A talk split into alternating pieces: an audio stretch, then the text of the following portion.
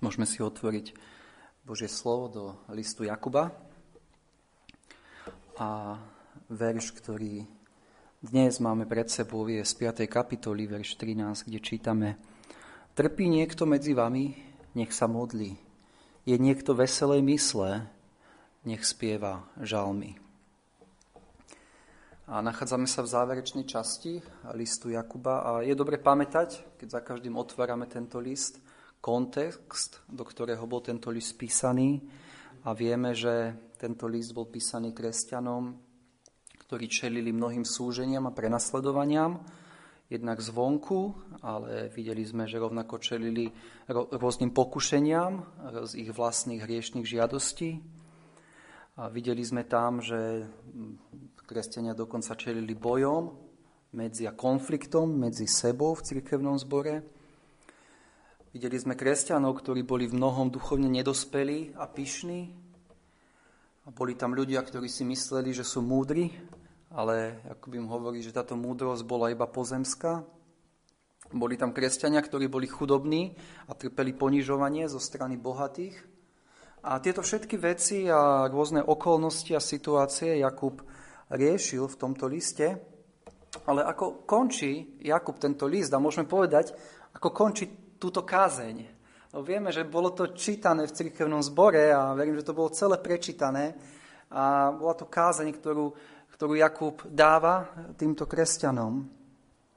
A e, ako, ako ide ku koncu tejto kázne, ku koncu tohto listu, a chce nechať týchto drahých kresťanov určitými finálnymi nabadaniami alebo aplikáciami. Častokrát, keď svoje kazatelia kážu, kázeň, tak na konci chcú nechať, čo dôležité si majú tí, čo počúvajú, odniesť z tejto kázne.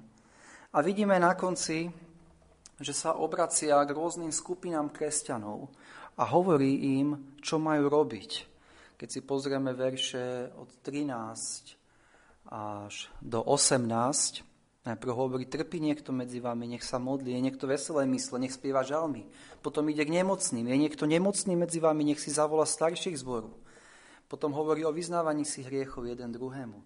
Takže vidíme, že Jakub adresuje už veľmi skrátene na konci aplikácie pre rôzne skupiny týchto kresťanov, ale to, čo vidíme, a to, to, čo uvidíme, že hlavná téma v týchto záverečných veršov je téma modlitby.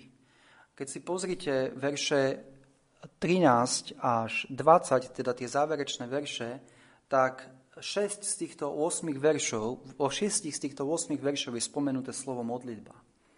Takže toto nás čaká, ak pán dá, a vidíme, že tá hlavná téma je téma modlitby. Ale poďme sa pozrieť do, teda do verša 13, kde čítame Trpí niekto medzi vami, nech sa modlí, je niekto veselej mysle, nech spieva žalmy. Keď hovorí keď tam máme slovičko trpí, a je to to isté slovičko, ktoré sme mali aj vo verši 10 tejto kapitoly, kde čítame za príklad, ako znášať zlé a ako zhovievať, vezmite si moji bratia prorokov, ktorí hovorili v mene pánovom. A to, ako znášať zlé, to je to slovičko trpieť, ktoré máme použité aj v tomto verši. Takže sú tu, sú tu kresťania, ktorí trpia, a k týmto adresuje a potom hovorí, že je niekto veselej mysle. A sú tam kresťania, ktorí, Jakub im hovorí, že sú to kresťania, ktorí sú veselej mysle. A takže vidíme tu kresťanov, ktorí trpia a kresťanov, ktorí sú veselej mysle.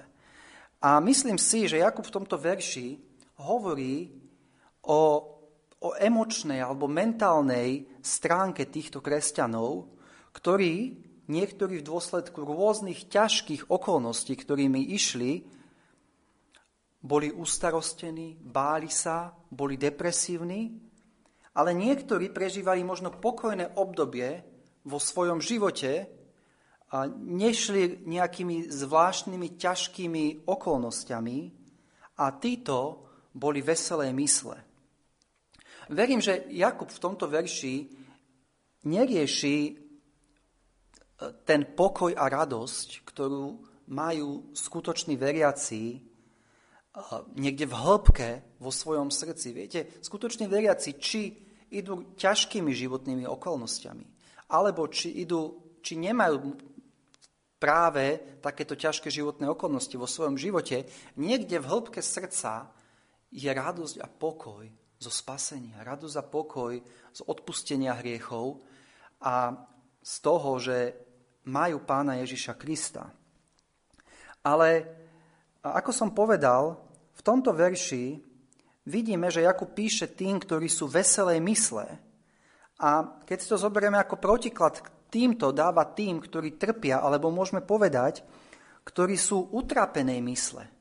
Alebo keď chceme, sú tu kresťania, ktorí uh, sú šťastní a sú tu kresťania, ktorí sú utrapení a trpia. V závislosti rôznych životných okolností, ktorých sa títo kresťania nachádzajú.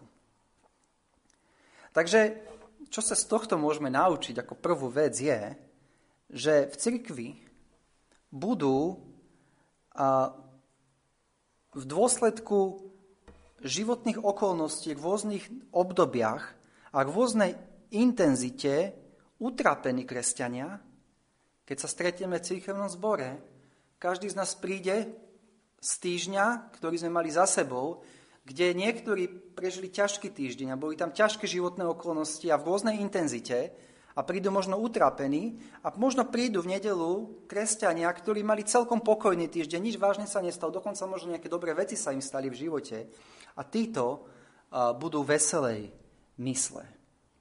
A toto platí o nás všetkých. Môžeme očakávať, že toto budeme vidieť medzi, uh, medzi nami. Rovnako ako teraz, keď tu poč- sedíme alebo počúvame túto kázeň, počúvajú tu ľudia, ktorí idú ťažkým obdobím. Možno stratili prácu, možno majú finančné ťažkosti, možno majú problémy v rodine, možno padli do hriechu, možno urobili zlé životné rozhodnutia teraz nie sú ťažké následky.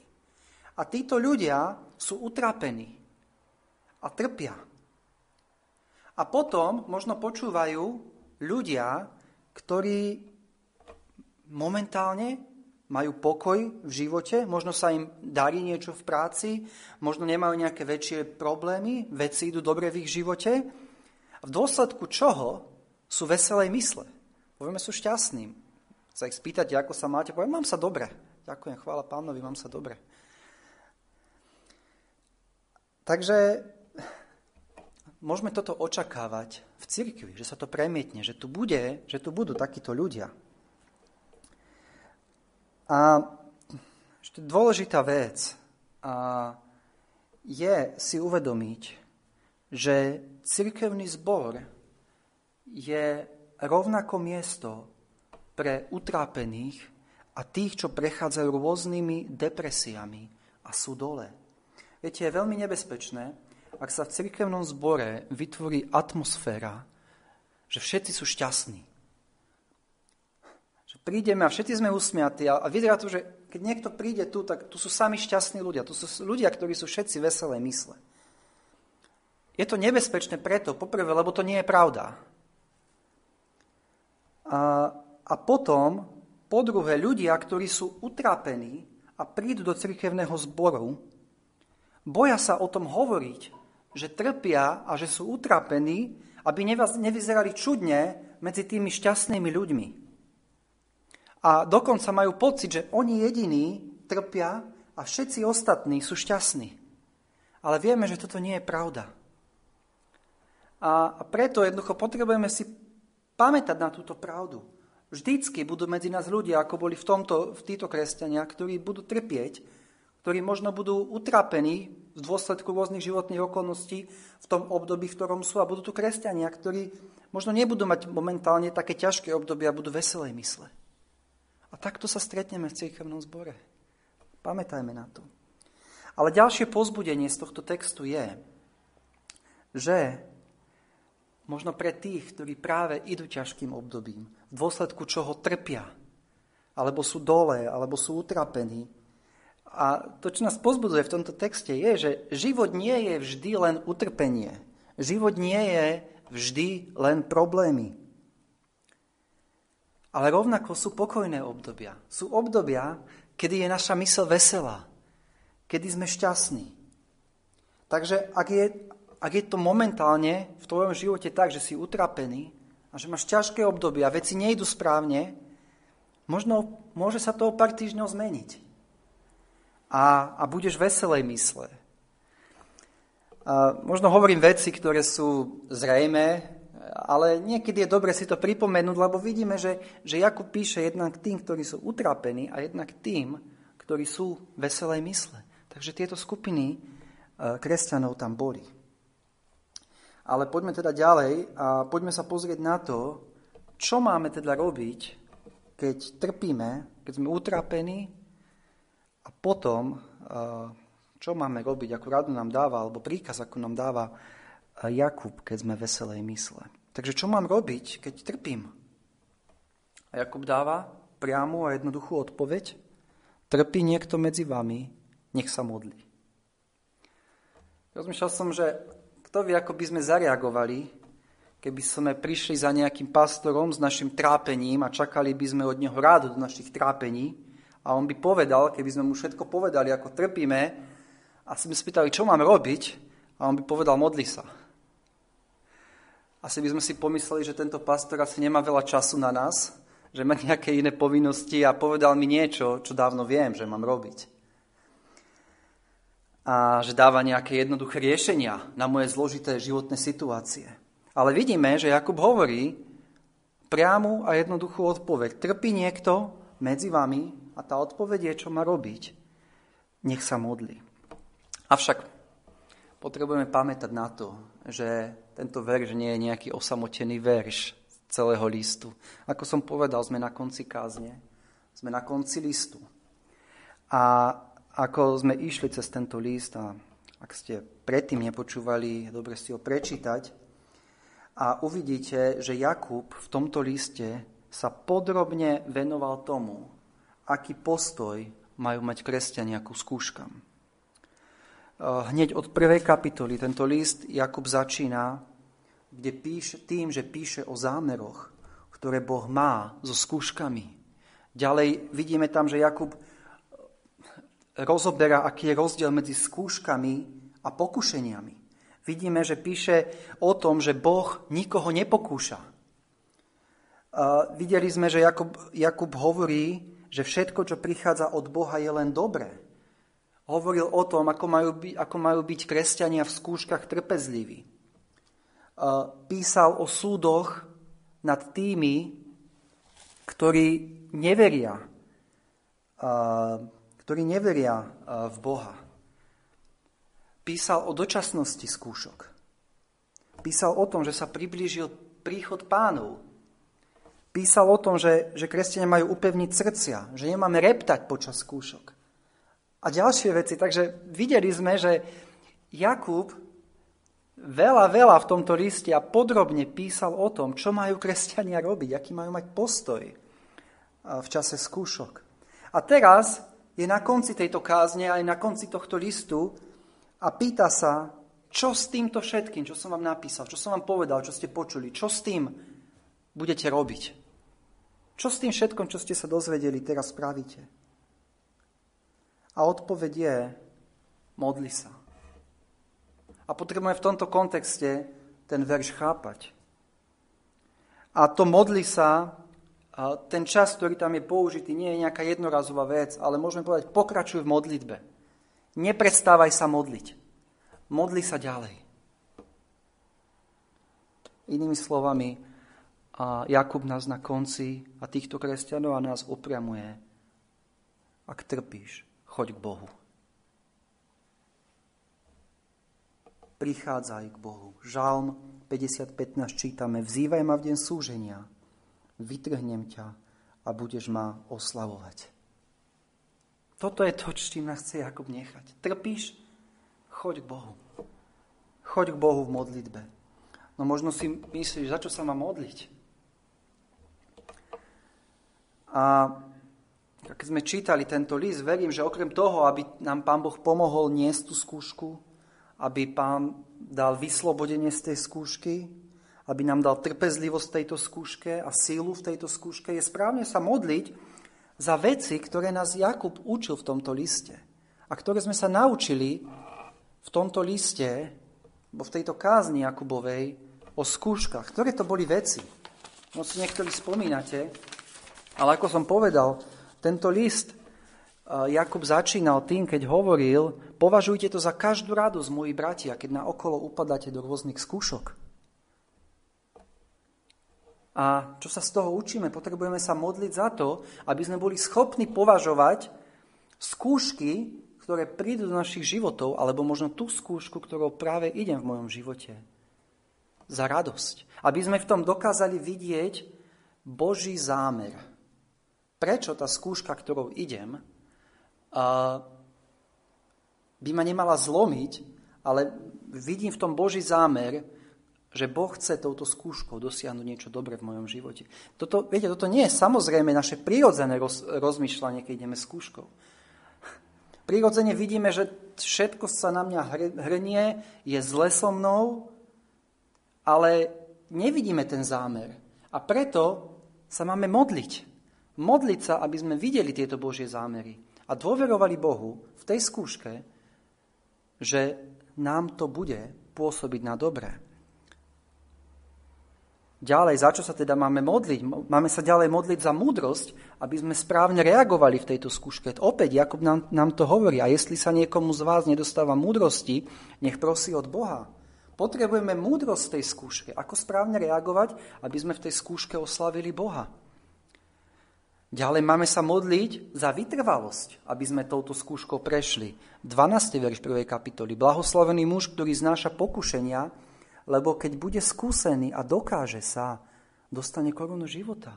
Muž, ktorý znášať pokušenia. Potrebujeme sa modliť, aby sme boli vytrvali. Aby sme dokázali znášať tieto skúšky. Potrebujeme sa modliť rovnako, aby sme rozumeli tomu, čo sa deje, keď sme napríklad pokúšaní skrze naše hriešne žiadosti. Aby sme mali silu odolať týmto pokušeniam. A to Jakub nás znovu učil vo verši 13, keď píše o pokušeniach. Každý je pokúšaný od svojej žiadosti, vyvlačovaný a vábený. A ďalej hovorí, čo táto žiadosť môže spôsobiť a kam to vedie. Potrebujeme sa modliť, aby sme, aby sme tomu rozumeli, aby sme to pochopili, aby sme si to uvedomovali. A potrebujeme zároveň v skúške sa modliť za to, aby sme nepochybovali o tom, že Boh je Bohom svetiel. Verš 17. Každé dobré danie a každý dokonalý dar zostupuje z hora od Otca svetielu, ktorého nie je to zmeny alebo nejakého obratu zatvornenia. Sami dobre viete, ako ťažko nám je v skúškach rozmýšľať, že, že Boh je dobrý. Že čokoľvek On dopustí, je len dobrý a dokonalý dar do môjho života. A preto potrebujeme sa modliť za to, aby sme o tom nepochybovali. Že všetko, čo Boh dá, je dobré a dokonalé. Takže to sú niektoré z tých vecí, keď sa, keď sa vraciame späť do tohto listu, ktoré Jakub učil týchto kresťanov. A sú to, sú to námety pre naše modlitby, keď ideme v čase skúšok. Za čo sa modliť. Takže, bratia a sestry, keď trpíte, tá, ten príkaz a pastoračná rada nie je nejaké simplistické riešenie, ale je to, je, je to hlboký, hlboká pastoračná rada a príkaz, aby sme išli k Bohu. Aby sme išli k Bohu k modlitbe. Viete, možno nájdete nejaké utíšenie, keď sa vy rozprávate svojmu priateľovi Áno, v určitej miere to pomôže, keď máme niekomu, s kým môžem zdieľať svoje ťažkosti a trápenia. Ale skutočné utišenie nájdeme, nájdeme jedine pri Bohu. Keď si pozrieme Jonáša, poznáme všetci ten príbeh o Jonášovi a čítame vo verši 8 druhej kapitoly, keď už bol v bruchu veľryby, čítame, keď prahnúc zvíjala sa vo mne moja duša, rozpomínal som sa na hospodina a moja modlitba prišla k tebe do chrámu tvojej svetosti. A keď si čítate tie verše predtým, vidíme, že Jonáš bol naozaj v hroznom stave.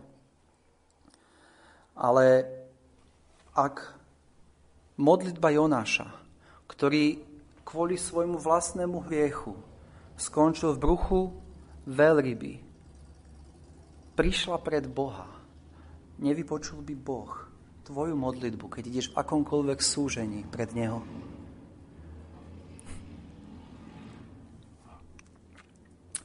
Máme v spevníku jednu hymnu, ktorú budeme na konci spievať a ktorú napísal muž, ktorý sa volal Joseph Scriven.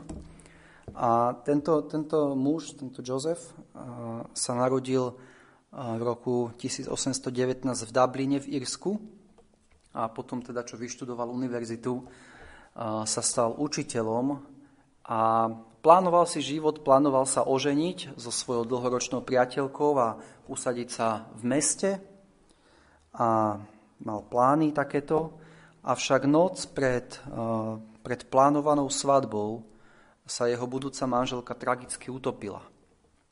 A pre, pre Josefa to bol veľký žial a rozhodol sa odsťahovať do Kanady, kde by začal nový život. A tam v Kanade stretol a zalúbil sa do dievčiny, ktorá sa volala Elise Rice a s ktorou sa tiež plánoval zosobašiť. Avšak niekoľko týždňov pred plánovanou svadbou táto Eliza onemocnila a zomrela. A Josefa to veľmi ranilo a e, bola to veľká rana pre neho a skúška a odtedy sa rozhodol, že, e, že sa, sa oddal, že bude slúžiť chudobným a núdznym ľuďom. A takto slúžil, slúžil v Kanade chudobným a 10 rokov po smrti vlastne tejto Elizy jeho matka, ktorá bola, teda bola v Írsku, vážne onemocnila, avšak tento Jozef nemal financie, aby sa mohol vrátiť späť z Kanady domov za ňou. A preto sa rozhodol, že aspoň jej napíše verše, ktoré by, ktoré, ktoré by ju potišili v tomto trápení. A tieto verše sa Božou prozreteľnosťou zachovali a tieto verše máme v našom spevníku ako piesen číslo 433. A je to nádherná pieseň, ktorá 10 ročia potešuje církev, nie len, že potešila matku tohto Jozefa, ale potešuje aj nás. A, a verím, že sú to krásna, krásne verše a preto myslím, že stojí za to, aby som aj teraz ich prečítal a teda prečítam prvé tri verše, ktoré Jozef napísal vtedy svojej matke.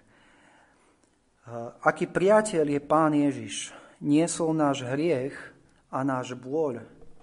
On nám daroval výsadu prísť pred Otca s modlitbou. O pokoj sa oberáme, naviac strasti nesieme, keď v Bohu v dôvernej prozbe všetko neprinášame. Máme skúšky, pokušenia, prichádza k nám nával bied? Nenechajme sa odradiť k pánovi to všetko niesť. Či sa niekde priateľ nájde Ježišovi podobný, cíti každú našu slabosť, prinesme ju k pánovi. Či sme slabí, preťažení, ťarchu obav nesieme, útočišťom je spasiteľ, ku nemu sa modlíme. Či priatelia zanechajú, sklamu, nami pohrednú, jeho rameno a náruč. Pomoc nám neodoprú. A nádherná hymna od, tohto muža, pravdivá. A vidíme, že e, ako písal Jozef, aký priateľ je pán Ježiš, ktorý nám daroval výsadu pristupovať pred Otca s modlitbou.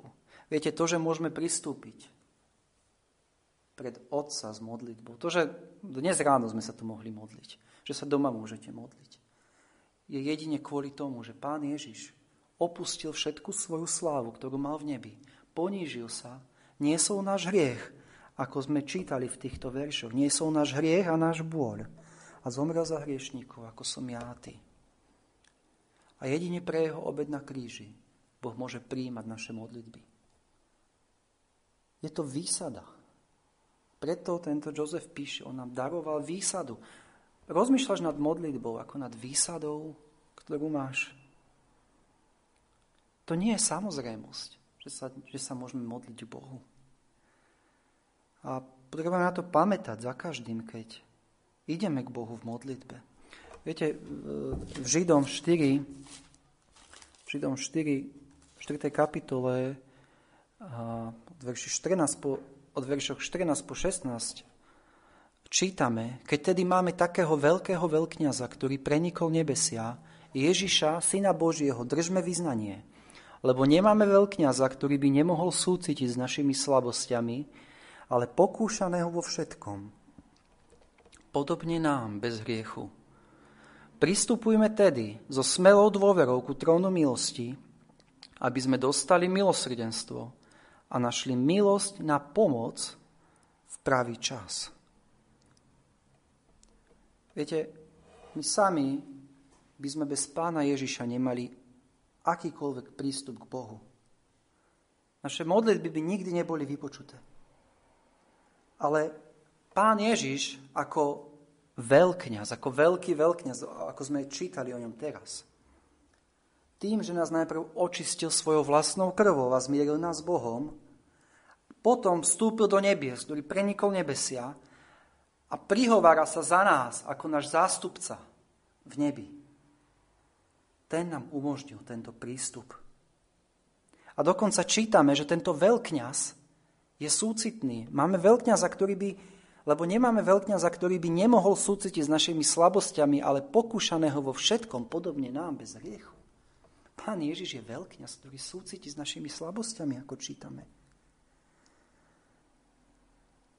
A čítame, a kvôli tomu môžeme pristupovať so smelou dôverou ku trónu milosti.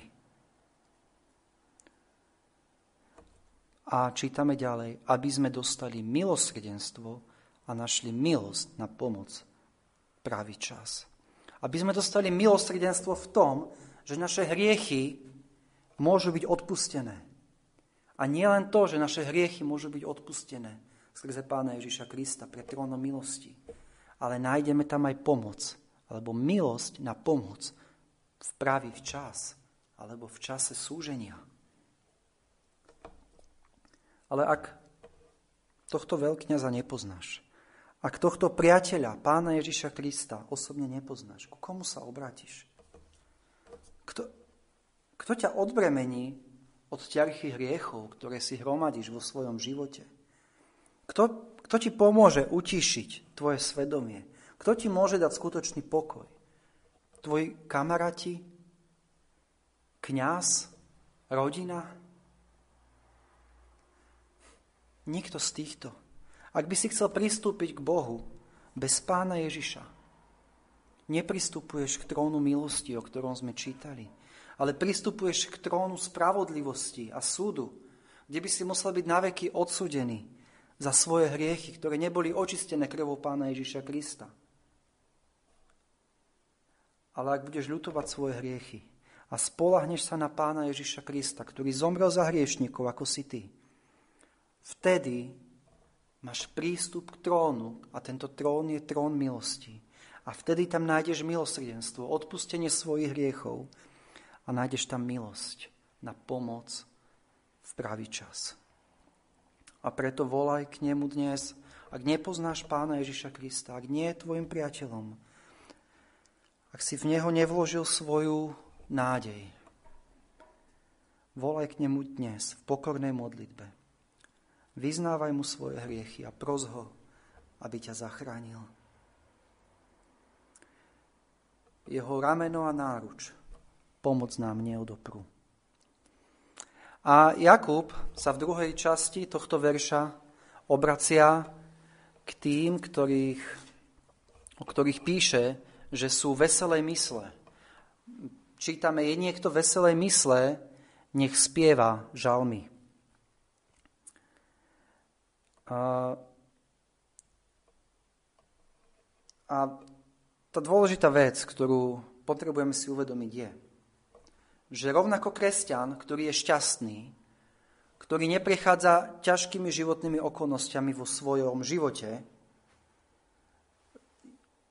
má povinnosť v tomto stave, v ktorom ide, sa rovnako upriamiť na Boha ako ten, ktorý trpí. Viete dobre, že keď sme utrapení, keď nám je ťažko, keď zlé veci v našom živote, je pre nás prirodzenejšie alebo rýchlejšie hľadáme útechu pri Bohu, ako keď sa máme dobré a nič vážne nás momentálne netrapí. A toto je veľké nebezpečenstvo v obdobiach prosperity v našom živote. Viete, dôležitým znakom nášho duchovného života nie je iba to, či v trápeniach volám v modlitbe k Bohu o pomoc, ale rovnako, či Boha oslavujem a chválim v časoch prosperity, keď nejdem ťažkým obdobím. A vidíme pomerne často okolo nás, že dokonca neveriaci ľudia, keď sa dostanú do ťažkých okolností, sa začnú modliť k Bohu o pomoc. Avšak rovnako vidíme, že keď tieto ťažkosti pominú, na Boha úplne zabudnú.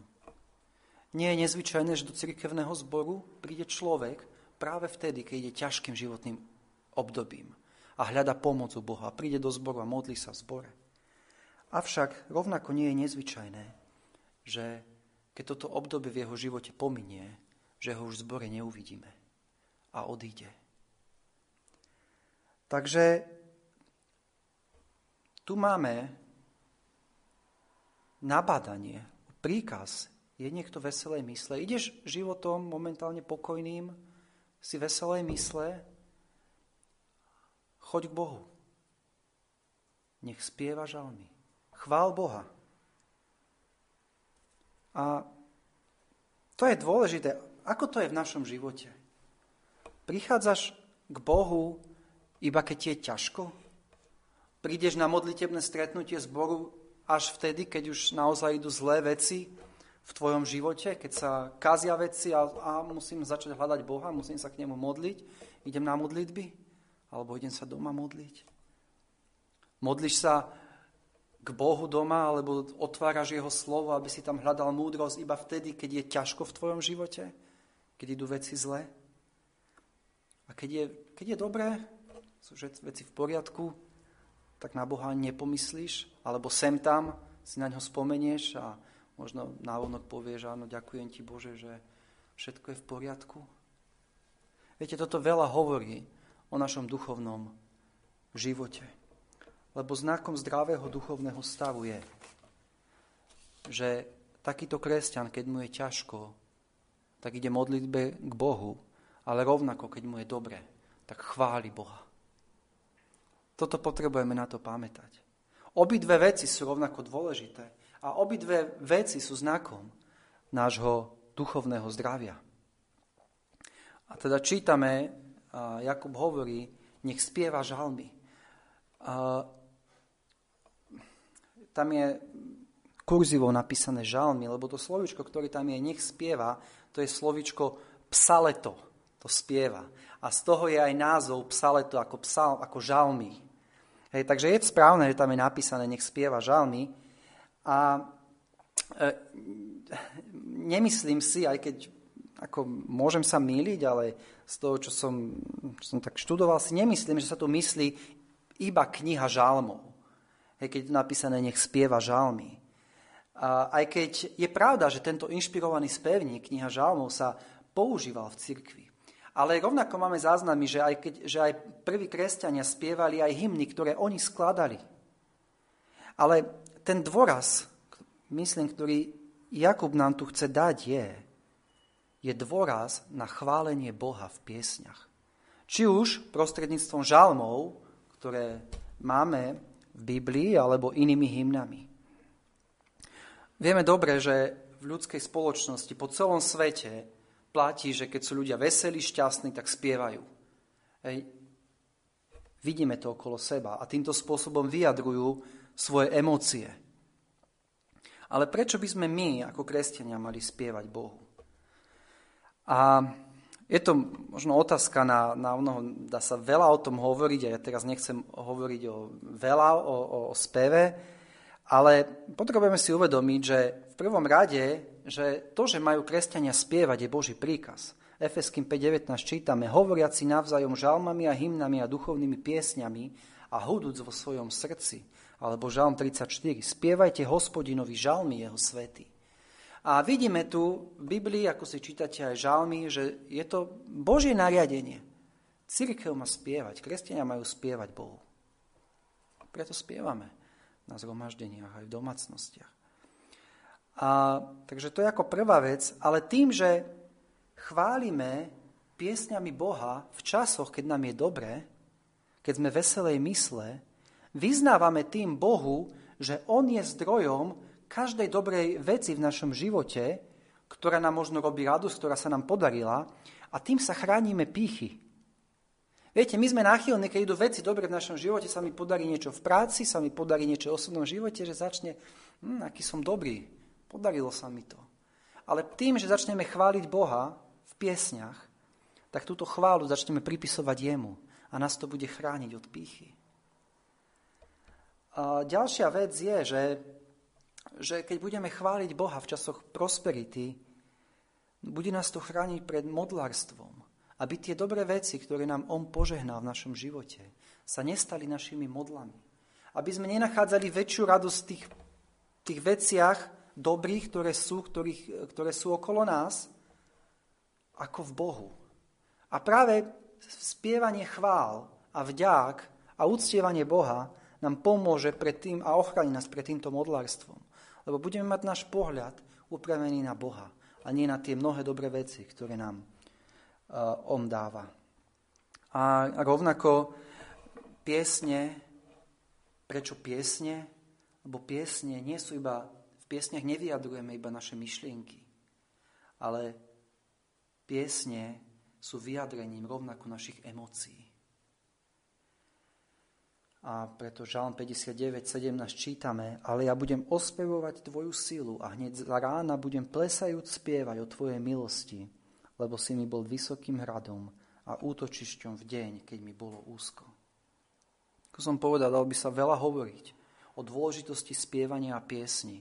Ale to, čo chcem, aby sme si zapamätali dnes ráno, je, že, že správnou reakciou na to, keď sme veselej mysle a keď sme šťastní a keď ideme obdobím prosperity, je chváliť Boha v piesňach.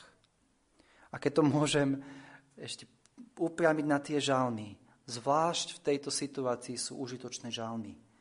Lebo ak čítate žalmy, tak vidíte, že sú tam nádherne vyjadrené ľudské emócie spolu s hlbokými biblickými doktrínami. A toto nádherne vidíme spolu, spolu vidíme, to, vidíme tam Dávidové emócie, to, čo prežíva rôzne, či už radosti, či starosti, a, a spolu s tým, ako sú tam hlboké pravdy o Bohu.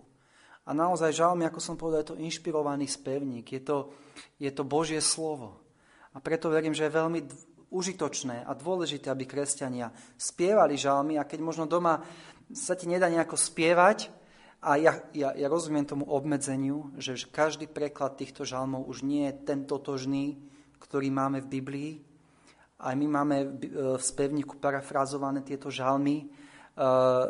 Vieme, že sa nám tam už nerimuje v našom jazyku tieto žalmy, ale každopádne aspoň vrelo odporúčam si čítať žalmy. Čítať si žalmy doma. Lebo naozaj tá tá, tá správna reakcia na, keď sme šťastní, keď sme veselej mysle, je, aby sme chválili Boha. Viete, ak v srdci kresťan nemá túžbu chváliť Boha, tak nie je skutočný kresťan. Toto je niečo, čo, čo, je, čo je v srdci každého Božieho dieťaťa. Že chce chváliť Boha. Takže vidíme, že či si strápenej mysle, alebo si veselej mysle, ako dnes počúvaš toto slovo, tak Boh ťa volá, aby si šiel k nemu. Aby si šiel k nemu v modlitbách a chválach. Uh, isté, uh, niekedy to môže byť obratené. Niekedy v trápení začneme spievať a piesen nám v trápení pomôže. Vieme Pavla Silasa, ako boli v trápení vo vezení a čo vidíme ho, ako spievali. Vidíme pána Ježiša, ako pred svojou smrťou spieval s učeníkmi. A rovnako niekto môže byť veselý, môže byť šťastný, môže byť pokojným obdobím a samozrejme, že sa má aj vtedy modliť. Má ďakovať modlitbe Bohu, má prosiť o to, aby ho Pán Boh zachoval, aby nespadol do modlárstva, aby neodišiel od Neho. To všetko platí popri tomu, ako som teraz povedal, len to, čo Jakub hovorí, je prirodzene, ako, ako sa pozera na, na nich a pozera sa na strápených a im hovorí, uh, je dobré, aby ste sa modlili.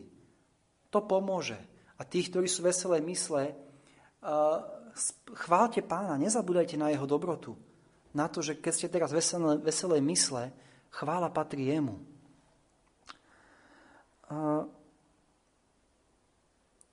Viete, čo robia bezbožní ľudia, keď, keď trpia?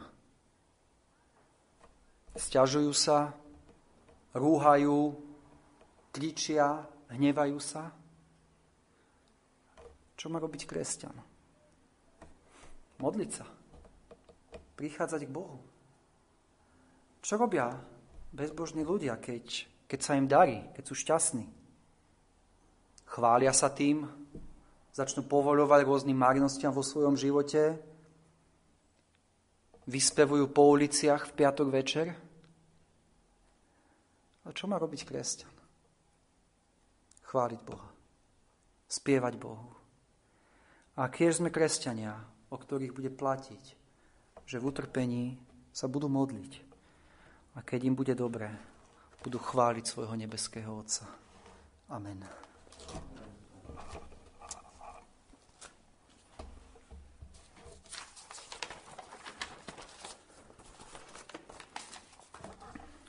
Ďakujeme Ti, drahý nebeský Oče, za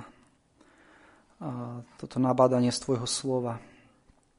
A Pane, my vieme, ako to je častokrát ťažké, a aj keď možno a ten verž je taký priamy, ale ako často je v našich okolnostiach, ktorými ideme, naozaj prichádzať k Tebe.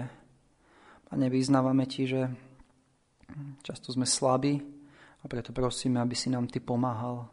Prosíme, aby si nám pomáhal vždy so svojimi trápeniami i z modlitbách k Tebe a u Teba nachádzať pomoc na pravý čas.